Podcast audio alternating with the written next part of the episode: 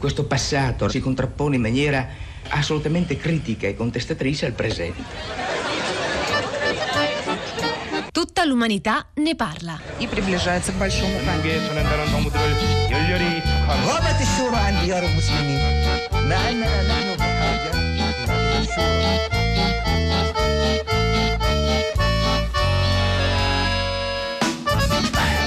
Eccoci, buongiorno, buongiorno, buongiorno. tutta l'umanità ne parla. Un caro saluto da Edoardo Camurri. E da Pietro del Soldà, buongiorno a tutti. Allora dico anche al pubblico che ci sta ascoltando alla radio, siamo in nel Teatro Apollo di Lecce, ci sono tantissimi ragazzi delle scuole di, di Lecce ma anche della, della provincia, sono qui da ore a fare delle cose molto interessanti, ma ora è il nostro momento. Ora è il momento di tutta l'umanità ne parla e oggi faremo un esperimento, anche un po' sulla scia di quello che avete fatto nel corso di tutta la mattinata, cioè faremo un esperimento con i nostri ospiti di democrazia deliberativa, che è un modo che è stato concepito in questi ultimi decenni per trovare forme diverse di partecipazione democratica, cioè esistono delle assemblee, delle assemblee eh, in cui i cittadini vengono coinvolti, in cui si discute di temi specifici.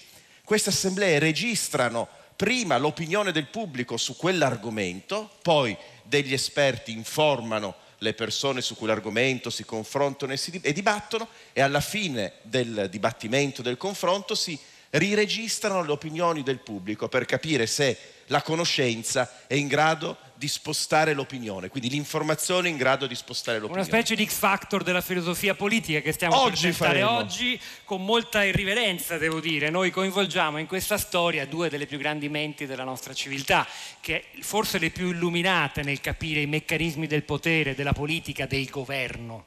Eh allora abbiamo con noi, prima di fargli A entrare... me tremano un po' i polsi. A Uno dei due, poi io l'ho studiato tutta la vita, vederlo seduto in carne e ossa su una sedia, francamente mi sembra un po' troppo. E poi c'è un altro grande pensatore col suo famoso ghigno, no? il famoso ghigno di Machiavelli per l'appunto. Allora avremo Platone e Machiavelli a nostra disposizione per dibattere e ragionare. Ora io chiedo a voi, proprio per iniziare questo esperimento di democrazia deliberativa, allora, chi di voi è a favore di Platone applauda.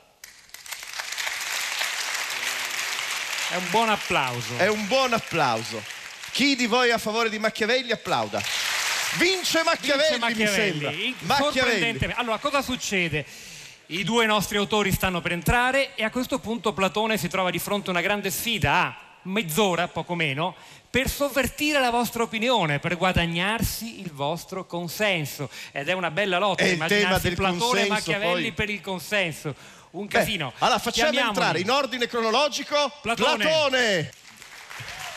Lei sta arrivando da Atene o da Siracusa, Platone? Da Atene, da Da Atene. Atene, perfetto. E, e non mi chiami Platone. Come devo Come no? chiamarla? Eh, Scusa, sono eh, no, abituato no, così eh, da eh, 2500 lo so, lo so. anni. Però Platone è un soprannome eh, che mi hanno dato gli amici. Eh, lei è un amico? Io Beh, mi chiamo Aristocle. Aristocle, adesso che iniziamo quindi, benissimo. vabbè, Cioè da chiamare Platone Aristocle. E quindi Aristocle vuol dire eccellenza, mi chiami eccellenza. Eccellenza, eccellenza No, Aristocle. scherzo, Facciamo no, così. no, può chiamarmi, può Io, chiamarmi. Magari- guardi, magari- può continuare a chiamarmi Platone, che esistono i microfoni, deve tenerlo un Bene. po' più vicino. Può continuare a eh no, no, chiamarmi mi rendo Platone. conto che questa... La tecne, la tecne. Vediamo se è meno altezzoso il secondo ospite, un protagonista della politica e della filosofia e del pensiero del XVI secolo come Machiavelli, Niccolò Machiavelli, prego. Niccolò Machiavelli, buongiorno. Il cartello lo mostri meglio perché lo diciamo per chi ci ascolta di- alla L'aiuto radio. io, insomma. segretario, la mettiamo, la metto alle sue spalle, c'è un leggio. Beh, Machiavelli. Da dove arriva? No, il microfono ce n'è No, non bisogno, Machiavelli. c'è Eh, no bisogno. come la fanno, la fanno ascoltare? Eh, tenga il microfono bene. E no, è interessante, uno ha a che fare con i grandi del passato e poi devi spiegare a questi giganti le cose più elementari, cioè il microfono. Dobbiamo anche accenderlo. Provi? Funziona, funziona, tenga vicino la bocca. Perché Machiavelli. ai miei tempi non c'era. Eh, Eh, ma lo so, lo sappiamo che non c'era. Allora, ordine. Ordine. Siamo alla partenza. Abbiamo capito che c'è un certo maggior favore nei confronti di Machiavelli nei confronti di Platone. Avete un 25 minuti o giù di lì per sfidarvi intorno ai principali concetti della politica, soprattutto della politica di, di oggi. Voi dovete sapere che i nostri ospiti, quelli di tutta l'umanità ne parla, vengono dal passato, ma in realtà vivono in una condizione temporale un po' strana, cioè conoscono benissimo anche i fatti del presente, il 2019. Verrebbe quasi da dire Conte che 1, Conte 2 sanno tutto, no? Verrebbe quasi da dire che vivono nel mondo delle idee, Platone. Sì, ma non troppo. Ma non troppo, ma non Ma troppo. io direi, se sei d'accordo, Certo. visto che questa è una battaglia per il consenso, qua devono strappare il favore dell'opinione pubblica rappresentata dai ragazzi di Lecce qui al Teatro Apollo. E voglio capire che effetto fa loro, che cos'è il consenso. Noi viviamo una politica che ormai è solo ricerca del consenso e degli applausi. Avete esordito con un applauso, in tv i politici fanno solo quello, cacciano applausi, i concetti, i contenuti ormai sono tramontati. Che cos'è il consenso per voi due? Cominciamo da Platone.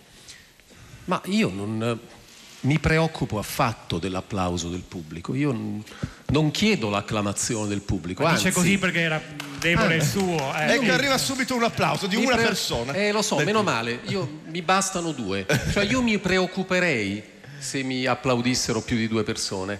Eh, vi racconto un apologo di Antistene Cinico, il quale una volta fu elogiato da una persona che disistimava profondamente e si domandò che cosa ho fatto di male per meritarmi la stima di una persona simile.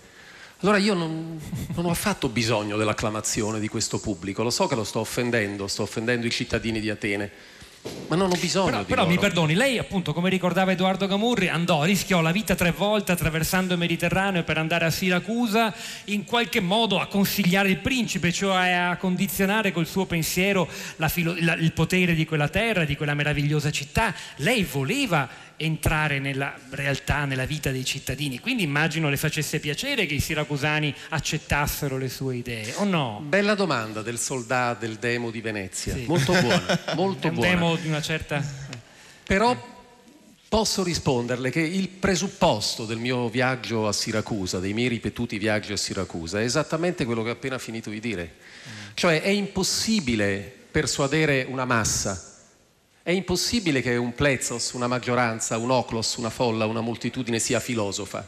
Anzi, per un filosofo provare a seminare il proprio logos, il proprio discorso in mezzo a una massa è, è fondere uno xenicon sperma, un seme estraneo e un seme estraneo non attecchisce.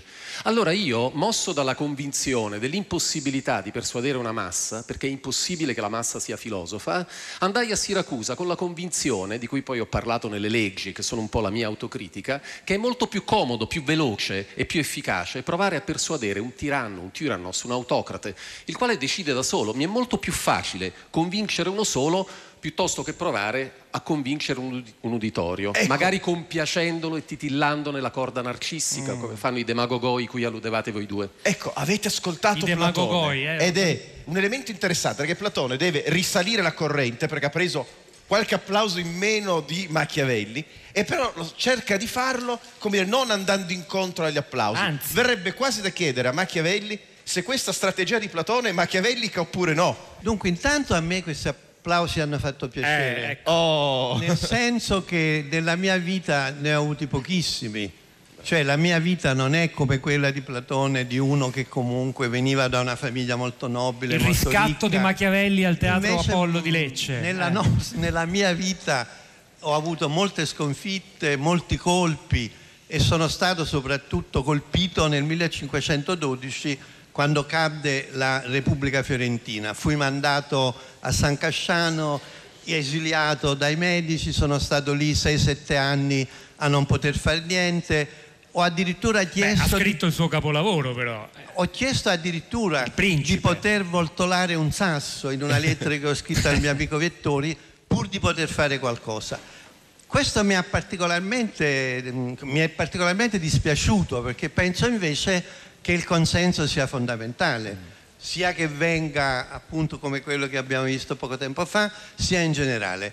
È fondamentale perché penso che senza consenso non si possa governare, che il governo richieda un consenso consapevole, sono sempre stato schierato dalla parte dei repubblicani, non voglio dire dalla parte dei democratici, mi sono anche sempre battuto per questo. È vero che ho scritto Il Principe, ma è un testo eccezionale, scritto appunto quando ero in esilio a San Casciano, ma ho scritto anche i discorsi sulla prima deca di Tito Livio, nel quale cerco di far vedere come il consenso sia fondamentale e come il conflitto all'interno di una società sia fondamentale. Altro punto che mi distingue profondamente dall'amico Platone, ma si può parlare più avanti di questo Ecco, ma lei, Ma- Machiavelli, come fa a confutare Platone? Cioè perché, lei, ha esplicitato la sua tesi, ma come arriva alla tesi secondo cui Dunque- il consenso è così fondamentale aprendo in questo modo, e semplifico un po' le categorie storiche, no. la modernità? Sì, certo.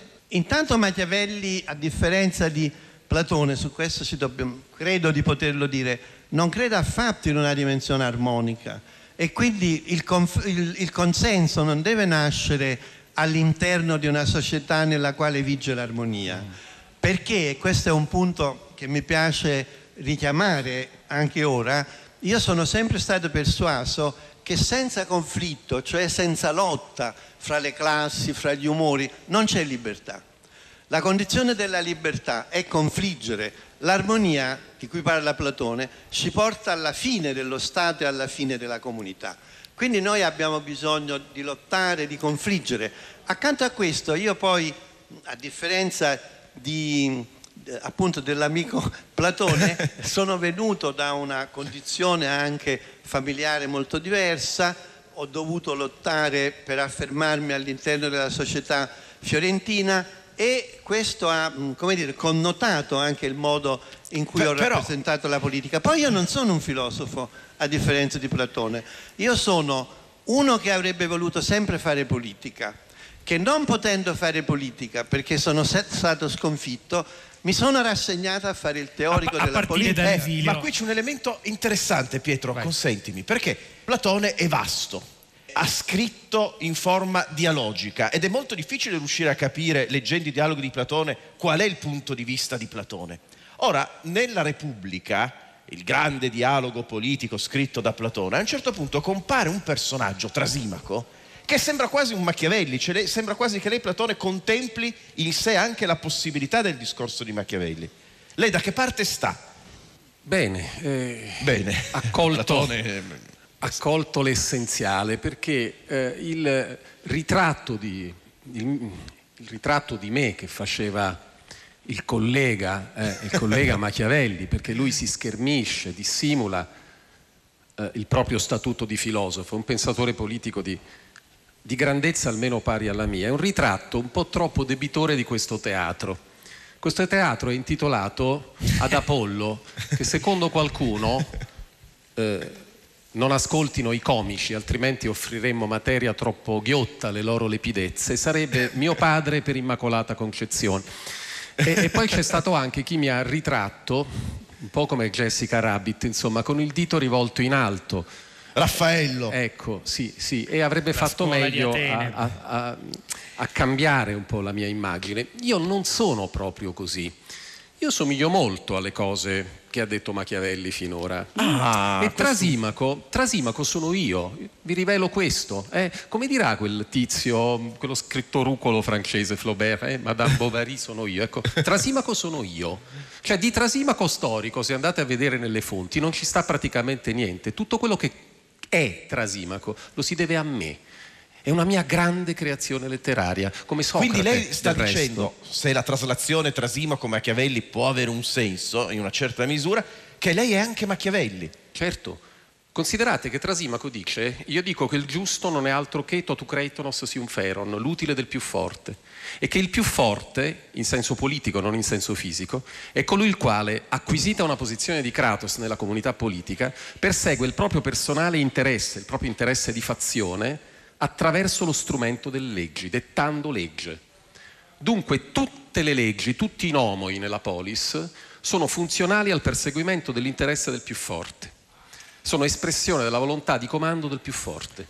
Cioè- E la realtà della politica, così come la descrive Trasimaco, è esattamente nei termini in cui la descriveva il mio collega Machiavelli. Posso riprendere il filo, Platone, perché lei sta dicendo una cosa fondamentale. Innanzitutto Machiavelli ci ha detto una- qualcosa su cui dovremmo riflettere. Siamo abituati, noi oggi, i demagoghi o demagogoi, come li ha chiamati Platone, a un modello di consenso come qualcosa di compatto e omogeneo che non tollera il dissenso al proprio interno. Machiavelli ci ha detto una cosa molto più complicata. Armonia col conflitto, sempre, comunque, non si può mai togliere. Platone conferma che tutto sommato anche la sua idea di armonia non è la pacificazione ideale che mette fine al movimento, anzi, lei in un altro dialogo bellissimo dice, eh, lo fa dire a Socrate, poi se vuole parliamo anche di quel signore là, che tutto è movimento, tutto è oscillazione continua, fuori e dentro di noi, noi non possiamo mai fermarci. L'idea non è il blocco del movimento, questo ci riguarda tutti ragazzi. Le nostre passioni si agitano, ribollono in continuazione, eh? un po' come ci spiegano i fisici, la meccanica quantistica, non si fermano mai. E allora l'armonia che lei ci insegna è una danza, semmai. Io mi metterei, c'è una terza persona che convocherei qui, magari ci ripensiamo. Eh. Chiamerei Nietzsche, visto che ah, abbiamo fatto riferimento ad Apollo e al suo eh, storico avversario, eh, ma non solo, nell'opera di Nietzsche, cioè Dioniso. E cercate di spiegare ai ragazzi perché è così importante che non venga mai meno il conflitto, il ribollire, il movimento. Machiavelli. Su questo ho insistito tantissimo. E vediamo chi vince, perché poi siamo sempre Prima, con... prima di me, quelli che hanno fatto filo- politica, teoria politica, prima di me, dicevano per l'appunto questo, se vuoi avere uno Stato che funziona, deve essere equilibrato, armonico, non ci deve essere lotta. Io ho scoperto invece, studiando i romani, che i romani sono diventati un grande popolo, hanno avuto una grande potenza, perché hanno avuto il conflitto. Il conflitto a Roma qual era? Era fra i patrizi e i plebei. Quel conflitto è stata la radice della potenza, questo io ho scoperto, dei romani ed è stato la radice della libertà dei romani, perché non c'è libertà senza conflitto. Quando viene meno il conflitto, viene meno la libertà. Quelli che sono venuti dopo di me e che si sono dichiarati esponenti del mio della, della mia scuola, della mia posizione, quelli che si chiamano del machiavellismo, non hanno capito niente del mio pensiero, perché io all'idea del conflitto ho legato quella della legge. Non è vero che per me qualunque mezzo sia buono per raggiungere dei fini. Io penso un'altra cosa. Questa è una rivelazione. Eh? Io penso un'altra cosa, che senza la legge non c'è libertà. E qui si confondono i piani. Machiavelli, Platone, è molto interessante perché Machiavelli ci ha appena detto che lui non è il pensatore della famosa frase che, eh, ehm, che il fine giustifica i mezzi. Tutti i mezzi. Chi l'ha detto questa? Chi è che è l'autore della frase il fine giustifica i mezzi? L'ha detto i, i segua- i cosiddetti seguaci di Machiavelli, Botero, i teorici della ragione di Stato, ma io con quelli lì non c'entro niente. Ecco, però- Cioè, il mio pensiero è stato rovinato, dissacrato, Ancora applausi, ma non è quello il mio pensiero. Ed è interessante perché Machiavelli fa un appello alla legge Certo. che era l'appello all'armonia, alla legge di Platone, ma nello stesso tempo Platone, in questa operazione di mascheramento continuo, beh, lei evoca il mondo delle idee, l'armonia perfetta, così noi l'abbiamo letto e studiato normalmente, forse in funzione proprio di ricerca di quel consenso, perché lei parla sempre nella Repubblica della necessità di inventare nobili menzogne, nobili menzogne per costruire una specie di consenso, quantomeno di controllo politico. Lei è un mentitore, Platone? È una domanda che le avrebbe fatto Nietzsche probabilmente se fosse convenuto qui con noi. Eh, Camurri del demo, del demo di Torino, lei dice una cosa, una cosa piuttosto anche dei demi rurali delle langhe, ma lasciamo stare. Lì beviamo. Lei Andiamo dice bene alle langhe. una cosa, una cosa, una cosa piuttosto, piuttosto giusta. E, insomma, voi a me non dovete credere sempre. Io nel Fedro, incurante del contesto in cui ci troviamo adesso, ho fatto uno schifo il libro e la lettura, trattandoli malissimo tutti e due, però ho scritto dei libri. Nel Gorgia ho fatto un attacco al teatro, in particolare a quello tragico, perché il comico mi piace di più, dicendo che il teatro è una forma di colacheia, di adulazione, è una forma di retorica. Se noi eliminiamo tutti gli elementi di spettacolo, resta soltanto un discorso finalizzato alla persuasione, al compiacimento di, di un ampio uditorio. Però poi che cosa sono i miei dialoghi se non filosofia colata, versata in uno stampo, in un format teatrale? Quindi sono abbastanza autocontradittorio. E In fondo io cosa dico? Dico che bisogna dire la verità, diciamolo brutalmente. Tutti devono dire la verità nella Callipolis, eh, Gallipoli sta a pochi chilometri di qua, Callipolis. tutti dobbiamo dire la verità, tutti abbiamo l'obbligo di dire la verità tranne gli Arcontes, tranne coloro i quali governano la polis. coloro i quali governano la polis perfetta, la polis giusta, la polis strutturata secondo una costituzione politica giusta, hanno il potere di mentire, di non dire la verità, hanno il potere di ricorrere al mito politico, a una nobile menzogna sulla base di un argomento paternalistico. Qualora gli appartenenti ai, agli eide, alle forme, alle classi inferiori, alle classi subalterne del corpo politico, recalcitrassero, fossero riluttanti ad accettare l'ordine politico, noi dovremmo inculcarglielo e soprattutto inculcare la moderazione, la temperanza, la sofrosione, raccontandogli delle fesserie. Perché queste fesserie, queste menzogne sono, si riveleranno particolarmente utili. E, e qui è il fine che giustifica i mezzi. Cioè Sì, qui stiamo... certo. Il punto qui al detto. forum del libro di Lecce, Pietro del Soldato, è che Platone sta diventando machiavellico secondo l'idea che noi abbiamo sbagliata di Machiavelli. di Machiavelli. E Machiavelli sta diventando platonico secondo l'idea sbagliata che noi abbiamo Sì, di ma non bisogna mai fidarsi di Platone perché tutto quello che dice alla fine è dentro un dialogo, quindi magari poi si autocontraddice. Però che è cosa la aveva- sua grandezza. Che cosa non aveva detto? Avevo detto ad Non mi Alcibiade. convince questo autoritratto. Sì, ma so che cosa avevo detto ad Alcibiade? Che tra sapienti non c'è mai dissenso. Va bene. Se Machiavelli è veramente sapiente non può dissentire con È, me. è così Machiavelli, tra sapienti non c'è mai dissenso. Io volevo dire anche un'altra cosa ascoltando. Non è che io mi, di- mi metta a dire la verità a tutti. Non sono così scemo quando faccio politica. Il problema è che non dico la verità perché, capitemi bene, il mondo è rovesciato. Questo io lo condivido anche col mio amico Guicciardini. Non è vero che comandano i giusti, non è vero che comandano i filosofi, non è vero che comandano quelli che dovrebbero comandare. Io lo vedo intorno a me, mi hanno fatto fuori dalla Repubblica. Comandano i meno capaci, i meno bravi, i meno legati all'interesse dello Stato. Il mondo è rovesciato. Il mondo è indecifrabile, come dice il mio amico Guicciardini.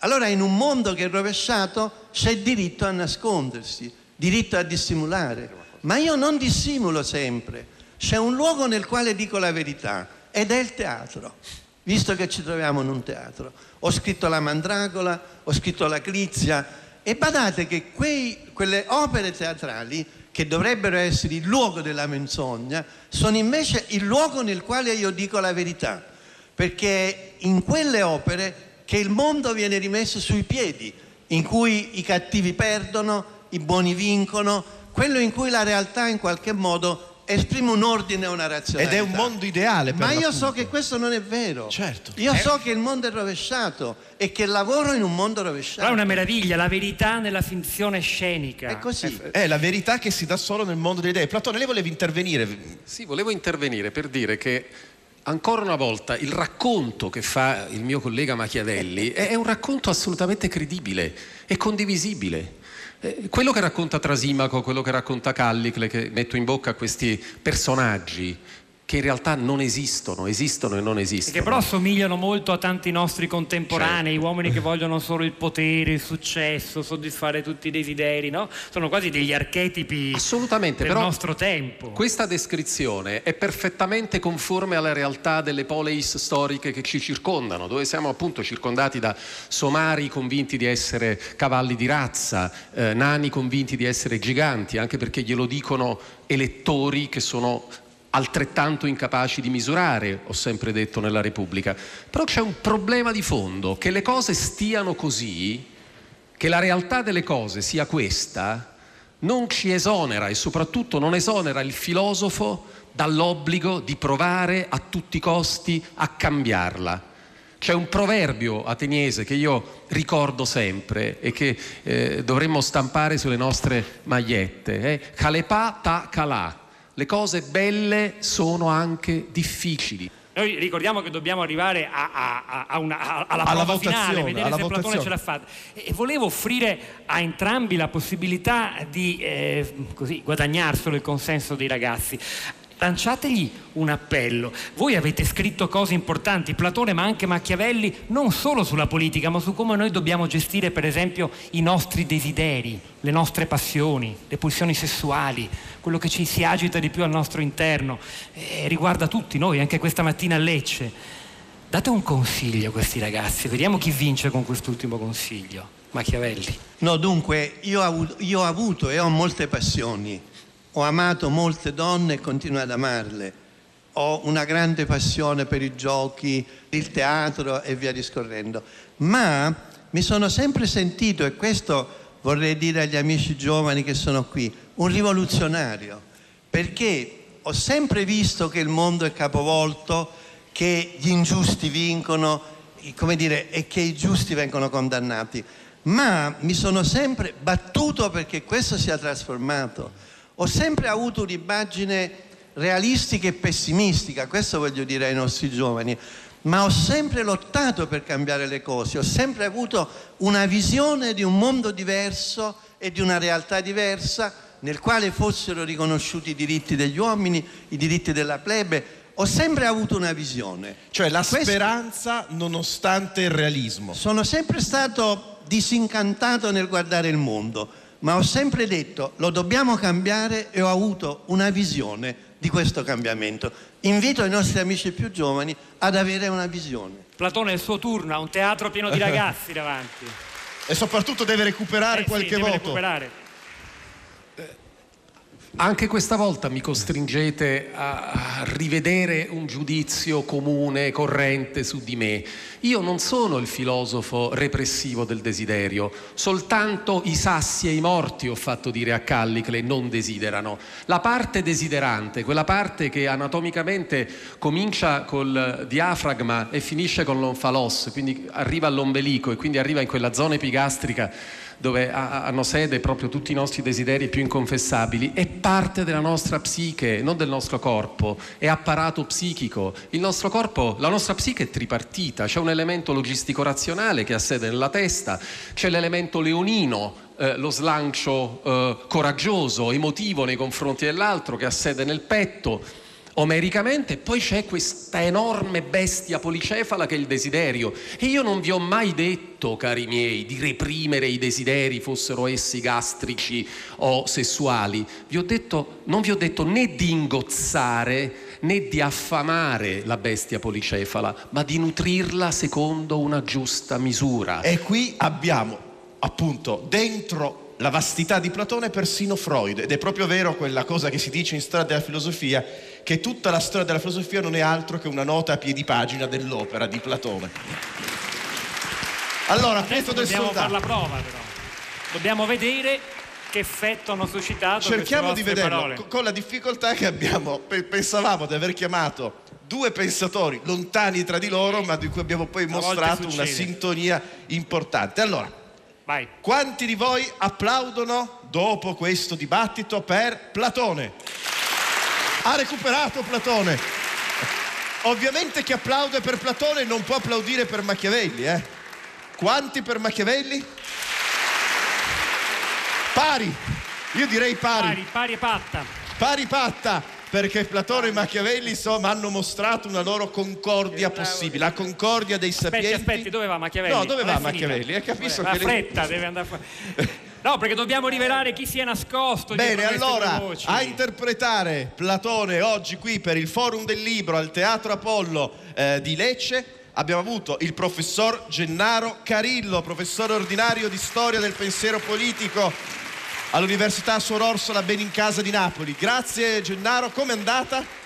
È andata No, benissimo, seduto. è andata benissimo anche perché ho potuto dialogare non solo con voi, ma anche con eh, un collega e maestro di grande bravura, di grande intelligenza. Che è, ora Che è? lo Vai, diciamo perché è entrato sul palco del Teatro Apollo con sotto braccio il cartello arancione di Niccolò Machiavelli, uno dei più noti, letti, amati, autorevoli filosofi italiani che ha insegnato per molto tempo e ancora insegna la eh, normale di Pisa, si chiama Michele Ciliberto, grandissimo Grazie studioso di Machiavelli. Ciliberto. Nessuno Dov'è il microfono? come È qui. lui. Dov'è il microfono? Allora, Michele Ciliberto è uno dei più grandi studiosi non solo di Machiavelli ma di Giordano Bruno. È vero. Giordano Bruno Amava Machiavelli. amava Machiavelli. Moltissimo. Ma se dovesse sapere Giordano Bruno che lei oggi ha fatto Machiavelli e non Bruno, si arrabbierebbe. si arrabbierebbe. Molto. Per quello Bene. voleva scappare, finiamo qui Grazie, allora. tutta l'umanità ne parla. Del Grazie. Soldà, Edoardo Camorri, Elisabetta Parisi, Michele De Mieri vi salutano. Torniamo sabato prossimo alle 10 e un quarto. Ciao Lecce. Arrivederci, grazie. Tutta l'umanità ne parla. Di Edoardo Camurri e Michele Denieri. Con Pietro del Soldà. Regia di Elisabetta Parisi. Puntate e podcast su tuttalumanitaneparla.rai.it.